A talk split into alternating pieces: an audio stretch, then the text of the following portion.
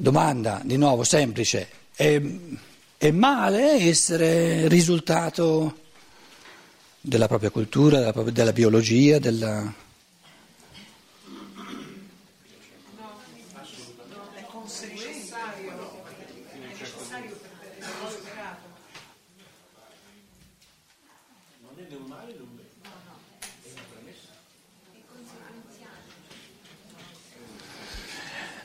Faccio la domanda in un modo più chiaro. Eh, c'è qualcosa che non va a essere soltanto il risultato? Cosa cambia? Soltanto. Sì, ma cosa c'è che non va? Perché ci deve essere qualcosa in più? Perché? Lo dici te? Lo dici te? Io non vedo nessuna omissione. Com'è? Ma questo, indi, questo, elemento individuale unico, ma sono tutti inventati, roba che ti sei inventata non esiste. Sono tutte scuse per andare contro la legge comune, per andare contro, eccetera. Ma... No, eh, tu dici no, spiegami perché no.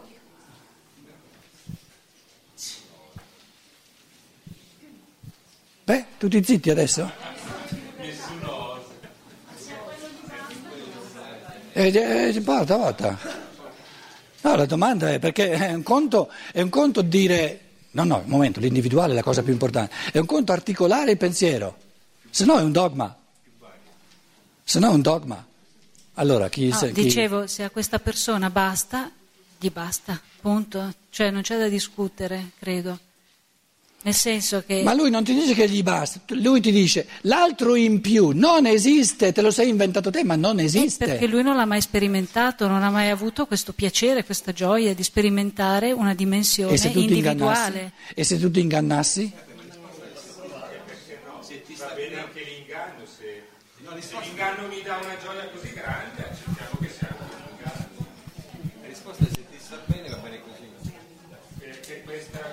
gioco è un gioco effettivamente che non ha mai fine, no? perché effettivamente è la cosa che ti rispondono quando cerchi di argomentare. Quindi, quindi l'argomentazione non è una questione di dimostrazione metafisica, ma è una questione di pienezza esistenzialmente vissuta. E la pienezza esistenzialmente vissuta non la posso vendere a un altro. E se lui mi dice questo non c'è, eh, per lui non c'è. Certo. Però io non gli posso spiegare che c'è, perché per me non è una cosa metafisica, ma è un vissuto. E questo è il limite della spiegazione a cui ci ha portato il Cristo, che Pilato gli chiedeva spiegami metafisicamente cos'è la verità. E Cristo dice, Pilato, la verità non è una cosa metafisica, è un, è un vissuto. Se tu lo vivi, non chiedi a un altro, lo sai, ma se tu questo vissuto non ce l'hai, nessuno te lo può spiegare, perché non è una teoria.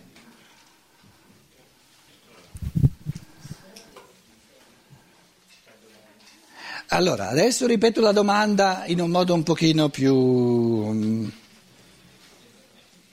con la voce della Chiesa Cattolica che conosco e me la ricordo da tempi lontani. Tutto sto, sto, sto, sto discorso dell'individuo, eccetera, della salvezza individuale, eccetera, tutto orgoglio, superbia. Lucifero è caduto per il peccato di superbia. Beh, dove sono i cattolici? Superbia. Cosa gli rispondete?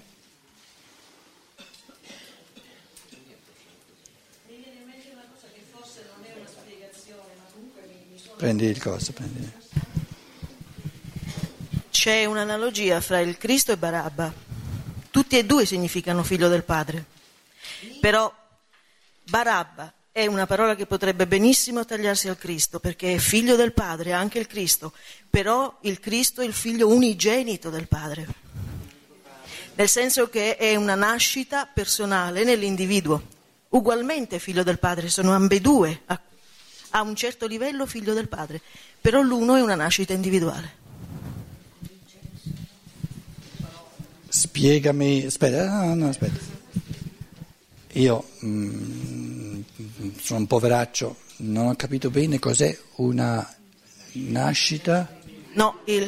individuale. Ecco. Spiegamelo, spiegamelo. Bar, ecco, allora, Bar Abba, come Perché ce l'ha Bar Abba- spiegato lei, è eh, il figlio del DNA. Cioè, ciò- colui che non ha una posizione originale, che non ha un pensiero personale, che non nasce, ma semplicemente ricava la vita dal, dal gruppo, ricava la vita dalla omogeneità. hm?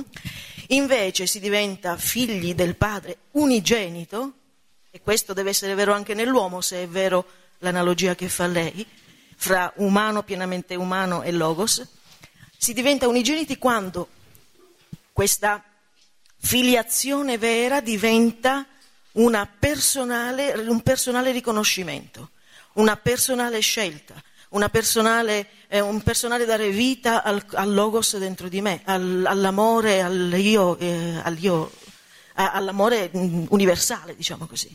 Sì, ma come te lo mette la Chiesa questo discorso? Perché unigenito ha un altro significato, eh? il significato...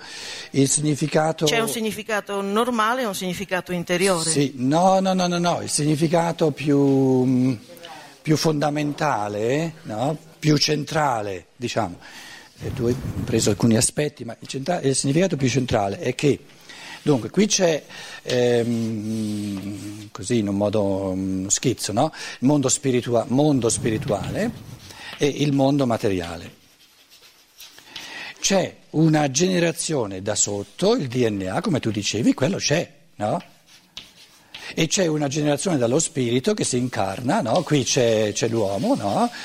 Ehm, generato dal di sotto, generato dal di sopra. L'essere umano normale è duogenito, non monogenito, perché c'è una concorrenza che c'è, se no non saremmo incarnati. no? C'è una concorrenza del dato di natura e c'è un essere spirituale che dal mondo è spirituale, un essere, un io se vogliamo, no? che si incarna.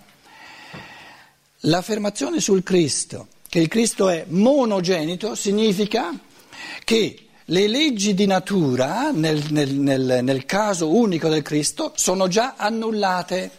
E quindi non c'è una, diciamo, una, eh, una collaborazione, un- non, non esiste un compromesso tra le leggi di natura e, e- e la creatività dello spirito, è pura creatività dello spirito. In altre parole, il, il Cristo si incarna in una materia che è materia prima, che non gli porta incontro nessuna legge propria, formante, eccetera, eccetera, eccetera. Quindi il Cristo plasma la materia al 100% secondo lo spirito. Invece nel caso di ogni, essere- di ogni altro essere umano, e perciò siamo in via, no? qui al 2000 anni fa il Cristo ha posto il fenomeno umano come può essere in tutti noi alla fine dell'evoluzione. E alla fine dell'evoluzione c'è la sovranità assoluta dello spirito, non un compromesso tra spirito e materia, come noi abbiamo qui eh, 2000 anni dopo Cristo. Allora, monogenito o concepimento immacolato significa da sotto non viene nulla che decide cosa c'è in questo spirito, tutto viene deciso da sopra. Lo Spirito Santo ti adombrerà, eccetera. In altre parole, che poi per la scienza, le scienze naturali sia, cap- sia difficile capire anche in chiave di scienza, questa è un'altra questione, eh, non l'ha ancora capito neanche la teologia. no? Quindi, quindi noi siamo in via di un rafforzamento tale dello spirito per cui le leggi della materia saranno sempre meno concorrenti ad architettare il nostro spirito e sarà sempre di più lo spirito finché arriva ad essere soltanto lo spirito ad architettare il nostro essere. E quando è soltanto lo spirito ad architettare il nostro essere, cosa è avvenuto alla materia? Si è spiritualizzata, la risurrezione della carne, eccetera. Però è un lungo processo. Quindi il significato centrale di monogenito, unigenito, no? è che, è che eh, diciamo, le, le forze generanti che, che- che decidono, che, che strutturano questo essere, vengono tutte e solo dal di sopra. Tutti noi siamo bigeniti.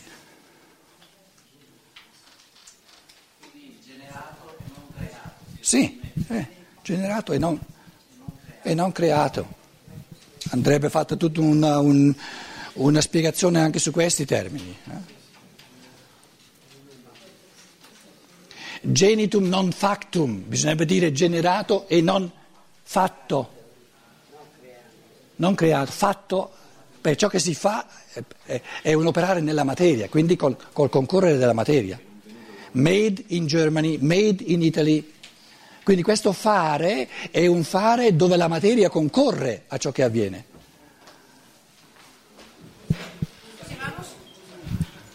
Ma i Gesù essendo stati due, non c'è questa. non è stato uno solo Gesù, sono stati due i, due, i due, bambini Gesù, sì. da cui poi ne rimane uno. Sì. Quindi non è comunque un, un'unione. Un... No, no, no, no. In, dunque, sia nel Vangelo di Matteo, sia nel Vangelo di Luca, viene detto che ciò che avviene in, in questo concepimento no, viene fatto dal mondo spirituale. Questa è l'affermazione.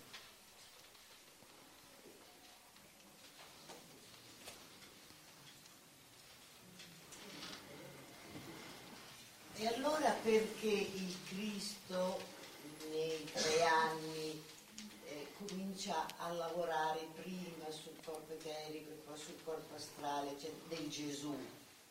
Se l'aveva già conformato a, alla nascita del Gesù solo dal mondo spirituale. Attenta, qui abbiamo... Il, sì, sì, sì, certo. E la domanda è chiara, solo la risposta è, è complessissima, cioè bisogna eh, tenere presenti tanti fattori, no? Però um, cerco di, di, di, accennare un po' a qualcosa di essenziale come, come avvio di risposta. No? Questo è il Gesù di Nazareth trentenne e giustamente tu dici c'è un sostrato biologico no?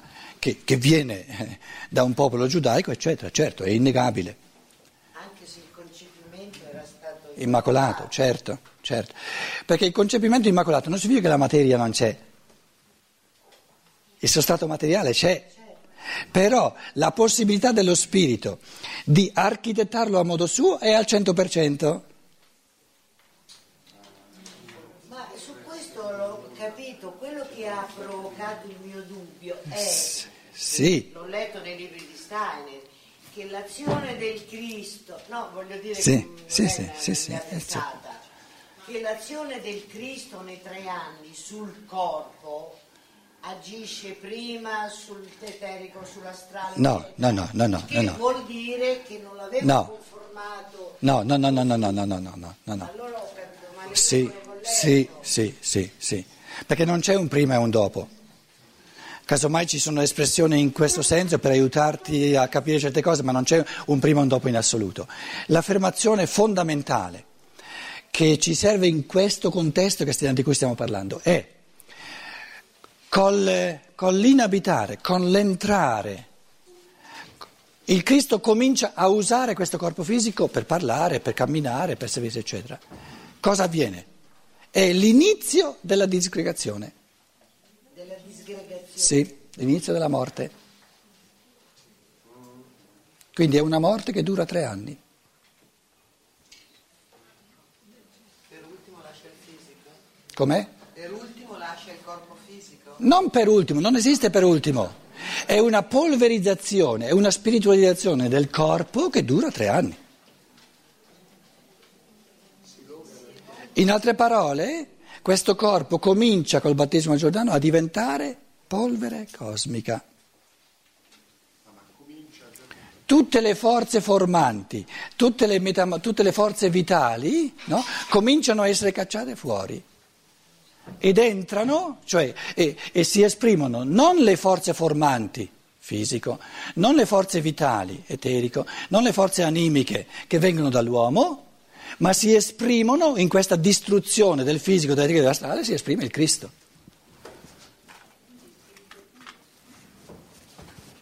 Cristo, mettiamolo qui, rosso come volete. In altre parole, la legge di incarnazione dello spirito è che lo spirito incarnato consuma la materia. Ciò che noi chiamiamo invecchiare. Cos'è l'invecchiare? Lo spirito. Cons- Ma cosa vuol dire lo spirito consuma la materia? Sostituisce la propria attività, le proprie leggi, le proprie, le pro- alle leggi strutturanti, vitali, eccetera, della materia.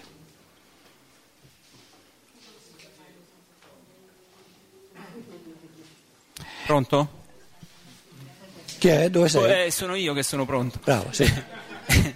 no, io ho una confusione, scusami, eh, avevo cercato prima, mi pareva di capire che tu stavi spiegando il concetto di unigenitura dal punto di vista della Chiesa cattolica. No, cer- ecco, no, no. poi ho avuto l'impressione invece che... Non ce l'ha proprio il concetto di unigenitura. Ok, intanto questo. E poi appunto ho visto che entravi in un certo modo e ho sospettato che non fosse della Chiesa Cattolica. Mi Tutti sembrava problemi- che tu facessi tutti- parte di Tutti questa i problemi tuoi, eh? Sto, eh, sto raccontando di me. Bene, bene. Però, allora, a quel punto dove, ehm, appunto, sono rimasto indietro perché dopo non sono riuscito più ad andare, il mondo spirituale, cioè il Cristo, si incarna senza la concorrenza del DNA dal sotto. No, no, no, no, no, no, no. La concorrenza c'è, ma non è una concorrenza che determina qualcosa. E, due- qui- e questo è un passaggio importante. Eh, Perché certo, sennò, eh, eh, perché sennò se- la storia eh, che il Cristo è diventato ma in tutto se- e per tutto un uomo, Ma se, se il no- DNA non c'entra. eh, No, no, e se non ci fosse concorrenza non c'è incarnazione, scusi. Questo- Eh, eh, ma è chiaro. È l'aspetto deterministico del DNA. Ma certo, ma non quella è l'essenza. E quella è l'essenza. Quella è l'essenza. E quindi tutte le sfumature, tutte le sfumature dell'umano, no? Tutte le sfumature dell'umano sono, stanno nel fatto che in questo, in questo uomo quanto per cento determina la materia e quanto per cento determina lo spirito. E le sfumature sono infinite.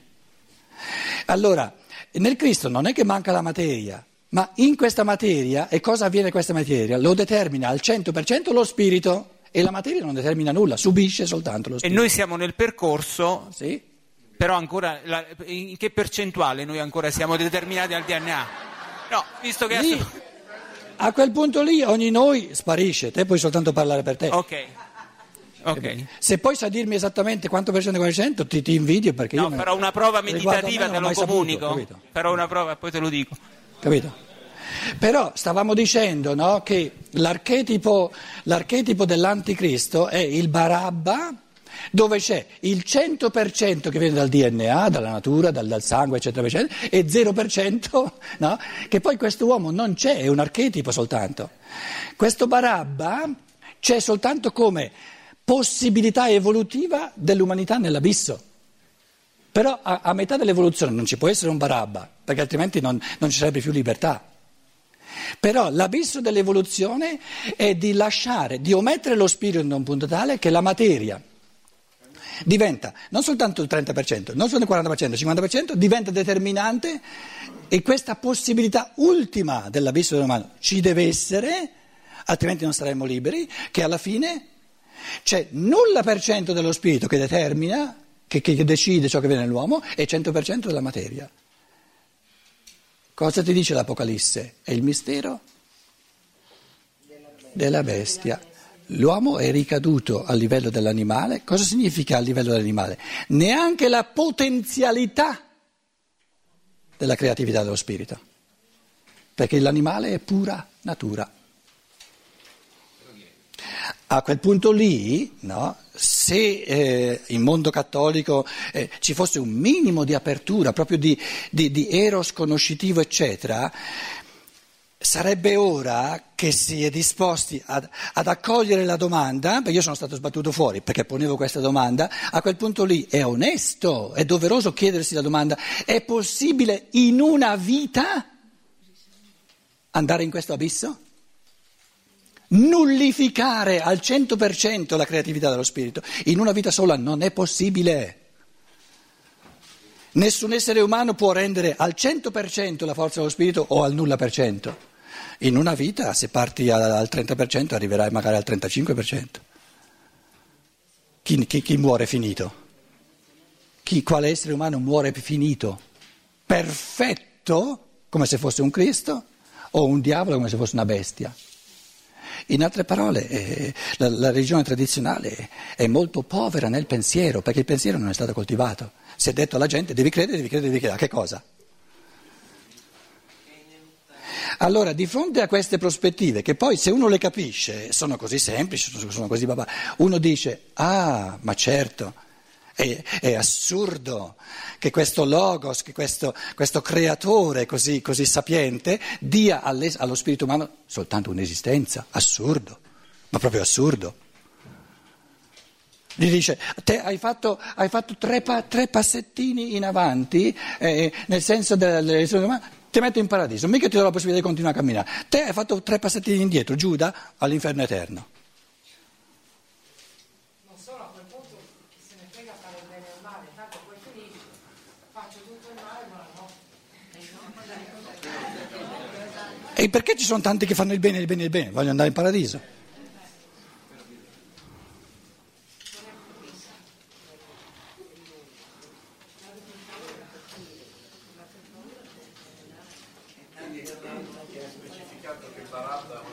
Te vuoi parlare senza microfono? Che sei speciale? No, volevo solo dire che viene specificato che Barabba è un ladrone perché ha rubato tutto l'umano. L'ha omesso. Perché viene specificato Barabba era un ladrone, quindi significa nel, nel contesto di... No, le stesse, il ladro, no, no, non il ladro, il brigante. Io favo sì, ma la parola greca è brigante. La parola greca è brigante. Allora, bandito. Ci siamo sempre detti che il ladro, Lucifero, ruba, sono i peccati di omissione, rubare, eh, diminuire l'umano. Come conseguenza, quindi Barabba è la conseguenza ultima dell'evoluzione, come conseguenza del rubare arriva il demonio che ti possiede e pesta. Quello è il brigante. Qui il Barabba viene chiamato brigante, perché se lo chiamassimo ladro ci presenterebbe l'evoluzione dell'io inferiore a metà. Però il testo vuol darci gli archetipi dell'umano fino in fondo, perché a loro servono al pensiero. E allora tu lo chiami brigante, dice il Barabba è l'essere umano che a forza di omettere, omettere, omettere in chiave di ladro, che ruba, ruba, ruba e manca, manca, manca, recrea vuoti, poi si fa possedere dal demonio e diventa, diventa posseduto e agisce come un brigante. E alla fine non soltanto crea vuoti, ma pesta, distrugge tutto l'umano e alla fine non c'è più nulla. Perché una parte l'hai rubata, hai creato il vuoto e quello che era rimasto l'hai, l'hai frantumato l'hai pestato, l'hai distrutto, distrutto. Com'è? No, perché è l'abisso dell'evoluzione. È redimibile, però ad altri livelli, in una nuova creazione.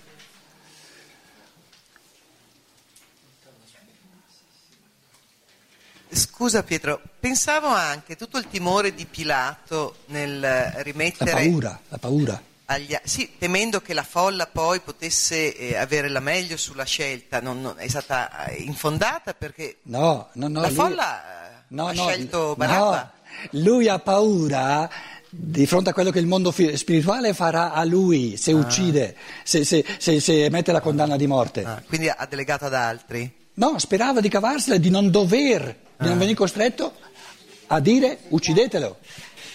Certo, no, ma siccome si diceva che eh, questo, questo mh, mm, eh, Messia, cosiddetto Messia, aveva uno stuolo di seguaci, ma eh. non mi sembra, perché si è manifestato poi una volontà popolare del tutto... Eh, no, sta attento, sta attento. Lo stesso popolo mm. che una settimana prima eh, gridava Osanna, Osanna, Osanna, la, la, la psicosi di massa, no?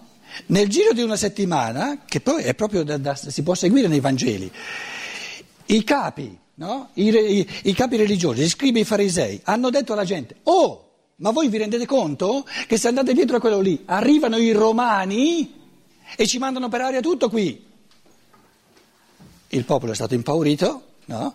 Così come una settimana prima diceva Osanna, Osanna, Osanna, settimana dopo crucifigge, crucifigge.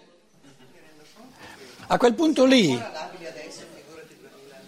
ma perciò io eh, eh, mi sono fatto patemi d'animo perché ho parlato un paio di volte della Chiesa Cattolica, che credi, per, per, per nulla, capito?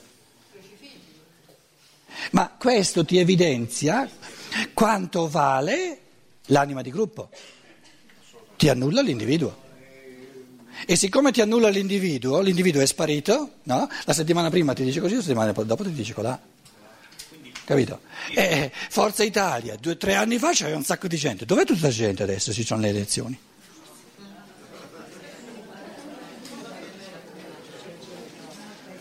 Eh, mica vi parlo dei partiti tedeschi, non, non, non ne sapete nulla. La, la, la, sinistra di La Fontaine non esisteva? 10%. Nel giro di tre settimane 10% della popolazione. Un partito che non esisteva.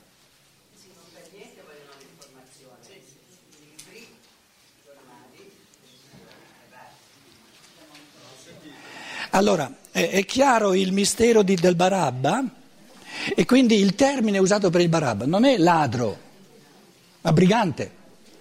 Quindi non c'è soltanto la dimensione dell'omettere e del creare buchi e di essere meno di ciò che si potrebbe essere, ma c'è la dimensione del possedimento, del posseduto che pesta e distrugge. E distrugge l'umano, alla fine non c'è più nulla. Date atto del fatto che il capitolo 18 l'abbiamo finito. Oh.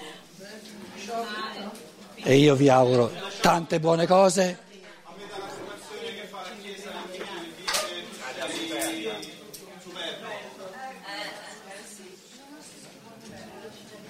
E me? Ma guarda che io ogni tanto una, una metà la lascio anche a te, no? Eh. Però il pranzo ce lo vogliamo intero, è mica a metà. Grazie a tutti e alla prossima.